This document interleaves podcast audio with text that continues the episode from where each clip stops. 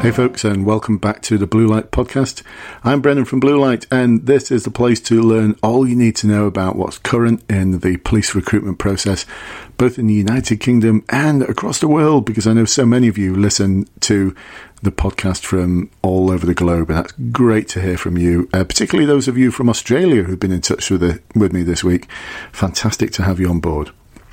So I'm going to cover two things this evening. Uh, one might be in the morning actually when you're listening to this, but for me it's in the evening. Uh, one of the things I'm going to talk to you about is actually I'm not going to talk to you. I'm just going to read it from the Facebook page where I saw it. So it's one of the Blue Light alumni, someone who's been successful in the recruitment process.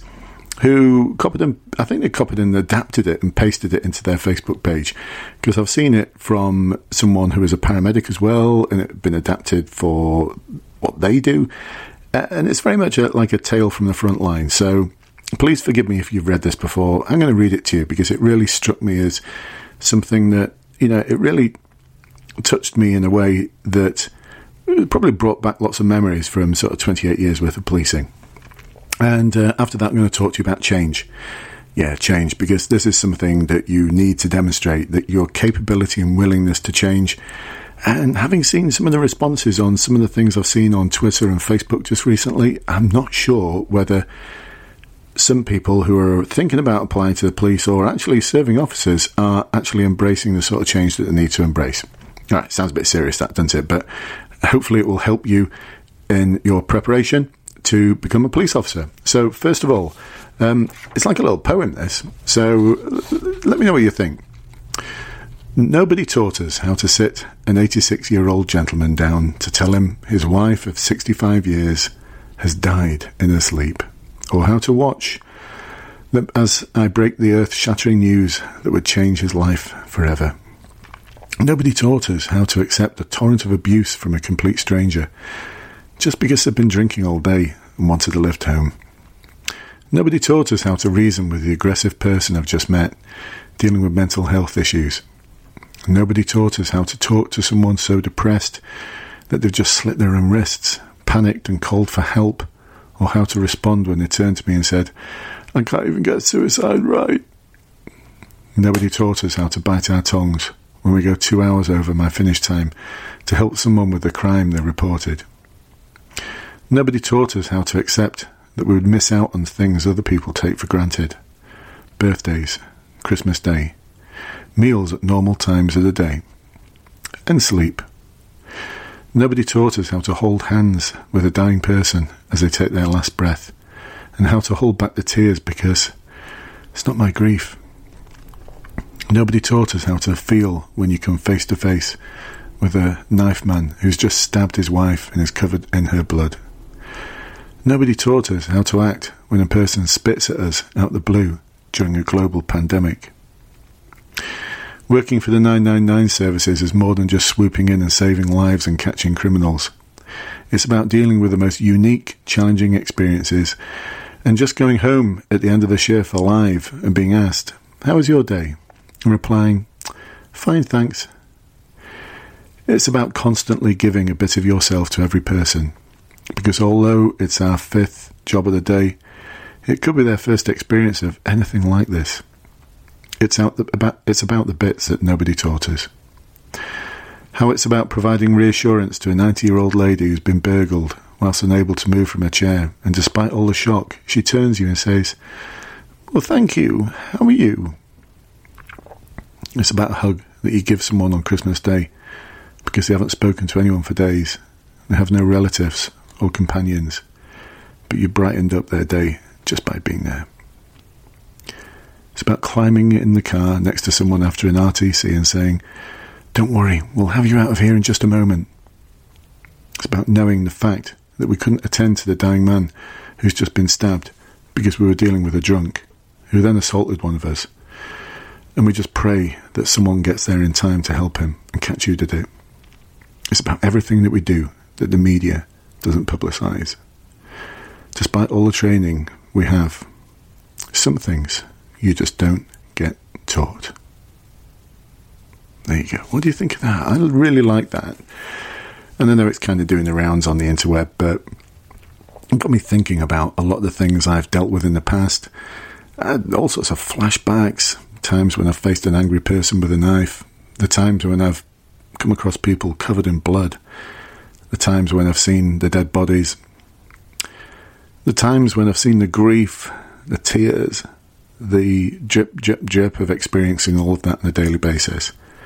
You know, any police officer who retires after a few decades and says that they've not gone home and cried and not known why, or cried and they've actually known why, is either a liar or a psychopath or both.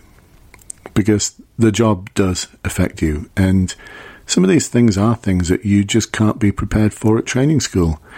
But that's what makes the job so special because you've got the honour and the privilege of carrying out this role on behalf of the people who can't look after themselves or look out for themselves at that particular moment in their life.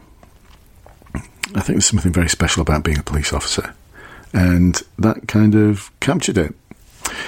And the last line kind of got me thinking a little bit, which is the second part of this podcast, because it talked about everything we do that the media doesn't publicise. Now, the media has been publicising a lot of stuff recently. You know, on Twitter on a daily basis, there's never a day that goes by without the police being under some form of scrutiny. And I, I, don't think this is a new thing. You know, I experienced it in the 1980s, the 90s, the noughties, over the past decade and it's certainly going to continue. It's just a little bit more visible now, and, and people have access to social media and they have access to more news feeds, and there's Facebook and Twitter and TikTok and YouTube and just about every way of publicising what the police do or don't do. Now, this is where I go on to change. So, just recently, there's been the news from the Mayor's Office for Policing and Crime for London and from the Commissioner of the Met that the police in the London area, the Metropolitan Police, are setting themselves a target of 40% representation of black, Asian, minority ethnic individuals in their recruitment drive. Because they believe, they absolutely believe that they've got this one and only chance now, especially during the 20,000 uplift, to balance out the force, to ensure that it, well, ensure they do all they can that's reasonable to ensure that the force accurately reflects the communities that it's a part of. Because at the moment it doesn't, and it's way off. I mean, way off. So I think there's something here about legitimacy. And I would have hoped that no one would have argued with that as a concept, that actually having a police service that completely and utterly represents the communities that it's a part of is a good thing, and this is what we should be working towards.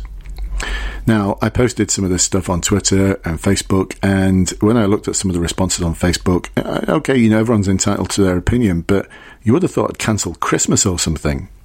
You know, it was like heresy. You know, how could you talk about this? It's discrimination this, it's discrimination the other. And it just got me thinking a little bit about, you know, some of these people are serving officers or people who want to join the police. To what extent are they enabling change? to what extent are they accepting that they are the change agents? You know, the service needs to change. It needed to change in 1985 when I joined. And it continued to change, and it's going to continue to change and change and change. It's the one constant. I know it's a bit of a cliche, but, you know, change is the only constant. Um, and just today, you know, I posted some stuff about um, body worn cameras and greater scrutiny of what's on the body worn cameras because at the moment that's a big thing as well. And I think it's a deputy chief constable, Rob Beckley, who's attached to the Home Office at the moment, has suggested that the police should give access to community scrutiny panels, um, video footage of police officers conducting stop and searches, making arrests, uh, when they're using force. And that's been a bit of a kick off as well. You know, people have kicked off about that, about, you know, these community panels. They're not going to understand. They don't know anything about policing. Um, you know, what do they know? But I remember this big debate when independent uh, custody visitors was introduced. So I was a custody officer for 18 months, which meant that I managed, I was responsible for um, the booking in and the authorising of detention and the welfare of everyone in the prison, you know, not prisons, the cell complex and is a very, very highly responsible job. And you would have thought the last thing that I would have wanted would be independent scrutiny coming in at the drop of a hat, because when they press that button at the inquiry office, um, you know, with the independent custody visitors, they expected immediate access. And they'd get a bit nervous and jumpy if they were made waiting for half an hour because they'd start suspecting that we're sort of trying to cover something up or hide something. So I did everything I could to welcome them in as fast as possible and enable their visit to be all they wanted it to be. And it was really, really useful, really useful, because they would sometimes point out some things that I hadn't realised. Uh, because the people in the cells would talk to them in a different way and they would express their concerns in a different way. So it was actually really, really useful. And, you know, what exactly is it that the police are trying to hide? You know, what are they trying to hide? You know, the part the uh, the competency and values framework and the code of ethics is about the police being transparent and accountable. And indeed, if we go all the way back to Robert Peel in 1829, he held the same principles. You know, this is nothing new. It's just what's new is that how we actually do it. So, community scrutiny panels, um, viewing the use of body worn camera, this is change, folks. And actually, for some people, they may say that actually that's not innovative. You should have been doing that years ago. And perhaps we should have been. Um, and one of the things I'm also seeing is uh, quite a few senior officers actually coming out and saying, if you want to come and see what we do, come and join us. Come and join us as observers. And I think there's a lot of merit in this because it can help take some of the uh, steam out of the anger that may be in a community about the police. And some of that anger might be unfounded and some of it might be founded. But what I think they're looking for from you as a potential recruit is the ability to be able to weigh up the argument and research both sides and not come to like uh, some form of extreme view, especially on social media as well, because you know, if you are looking to join the police, your social media account could get trolled. And if they see extreme views on there, then you know what's going to happen, don't you? They're going to turn you down. So uh, I'll give you an example actually of, of someone who um, I was actually coaching them today, and uh, the name's Lewis. And uh, Lewis, I hope you're okay. I was doing some one-to-one coaching with him for his final interview, and the force he's going to requires him to do a presentation. And the presentation is about the value of diversity and what it means to him and what it also means to the constabulary. So it's, it's quite a challenging 10 minute presentation. Now, the first version that he gave was basically just a lot of quotes. Uh, academic quotes and quotes from chief constables and quotes from the College of Policing, and it didn't actually tell me anything about his understanding.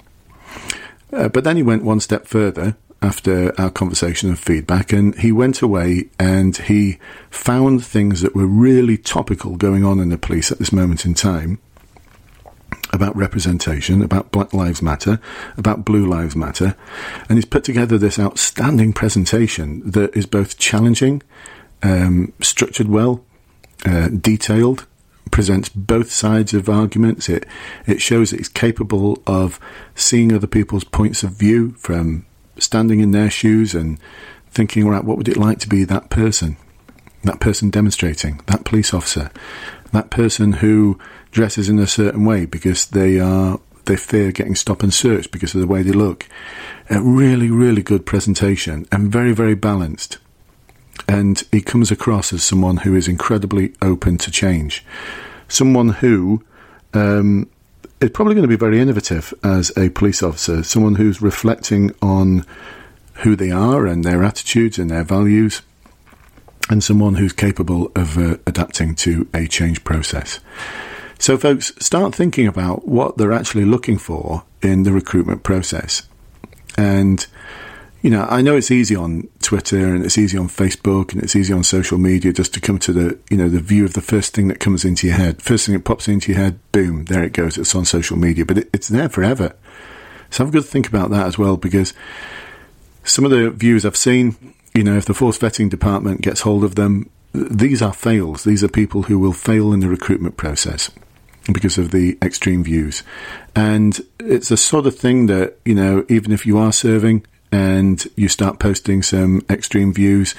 There was a case just recently um, in the Met Police uh, where two officers took photographs of uh, I think it was two two sisters that had been murdered, and it was inappropriate, and they sh- shared them in an appropriate way, and, and they're probably going to go. I don't know. I can't say they are, but I would imagine that they're going to uh, lose their jobs as a result of their behaviour. Now, because they shared they shared these posts and they shared the photographs on various forms of social media. Other people are now caught up in this. And the people who are caught up in it are the people who didn't challenge the behaviour, stood back and sort of watched it, listened to it, but didn't do anything. It didn't do anything. And they're going to get caught up in it. So, uh, or they made, some of them might have made comments as well, because it's easy to do so on social media. So, I did say I was going to talk to you about two things, didn't I? But I suppose it's uh, one, the tale from the front line, two, the willingness to change and, and, and be open to that change and consider different views and values. And you're not always right. You know, that's the one thing I learned over my three decades of policing is that I wasn't always right. I was often wrong. But sticking rigidly to a particular point of view wouldn't actually get me anywhere. Wouldn't actually get me anywhere and would probably cause all sorts of angst and grief. Being able to roll with the change, I think, is a really important uh, value to have. And then the third thing that's kind of rolled off all of this is the dangers of social media. So I just urge, urge caution, folks, you know, about what you put on social media because whether you're looking to join the police or once you are a police officer, it's there forever. It's a permanent record. Um, you might be able to delete it, but it's just hidden. It's always going to be there. Someone might screenshot it, and that's it. That could be a downfall. And I'd hate that to happen just because of a momentary lapse of concentration where the first thing that popped into your head was the first thing that you wrote on someone's post. Anyway, folks, I hope that doesn't sound too too gloomy. Um, it's the run up to Christmas. And I know for a lot of you, you're going to be working hard over Christmas. Uh, for those of you in the 999 services, um, I, I just love you all. The fact that you're out there um, protecting us from harm at the moment and looking after our communities and looking after individuals and families and, and, and looking after the, the, the safety of our country. It's just amazing what you're doing. So the fact that a lot of you are going to be doing that over Christmas, I mean, just awesome. It's going to be one of the weirdest Christmases ever. Um, but the fact that you're doing this for us, I think is just incredible. So I love you all. I think you're all amazing. And uh, kudos to all of you who want to join the police as well. And I hope my advice continues to be useful for you. Um, if you'd like to find out more about social media, might put you all off by now. You're all like cancelling your your uh, different accounts. But if you'd like to find out a little bit more about the Facebook group that we have, where Actually, do you know, uh, very rarely does anyone's post get removed. There's over 14,000 people in the Facebook group. You, you find it by just going on Facebook and looking at groups and looking for blue light and police recruitment. So if you're just put in those three words, blue light, police recruitment, it'll bring up the group. Ask to join us and come and take part in a conversation. And some amazing people there. When I was talking about these posts, by the way, I was talking about more posts, things like on a, a Twitter or a Facebook page or individual accounts that I'd seen. The conversations that take place in the group are just awesome, actually. And rarely, rarely, rarely, it's probably about once a month, do we actually ban someone and re- remove them. And it's normally someone who's slipped through the cracks in terms of our own little vetting procedure to uh, let people in. So it's normally about once a month, maybe once every two months. And rarely does a post get removed, and rarely does a comment get removed. So that just goes to show, doesn't it? 14,000 people who are open to change, who are open to different ideas. What a community. Fantastic. So come and join us. If you're not already a member of that community, come and join us. I look forward to seeing you in there. Uh, let's just see how we are for time. Ah, it's almost 20 minutes. It's time to go. So that's just about right time for a podcast, isn't it? Well, listen, I hope you enjoyed this week's podcast. Uh, next week will be the, will it be the final one before Christmas? I don't know. I'll have to see what I can do to bring some Christmas cheer to the next podcast. So I'll catch up with you at next one. Thanks for listening and bye bye for now.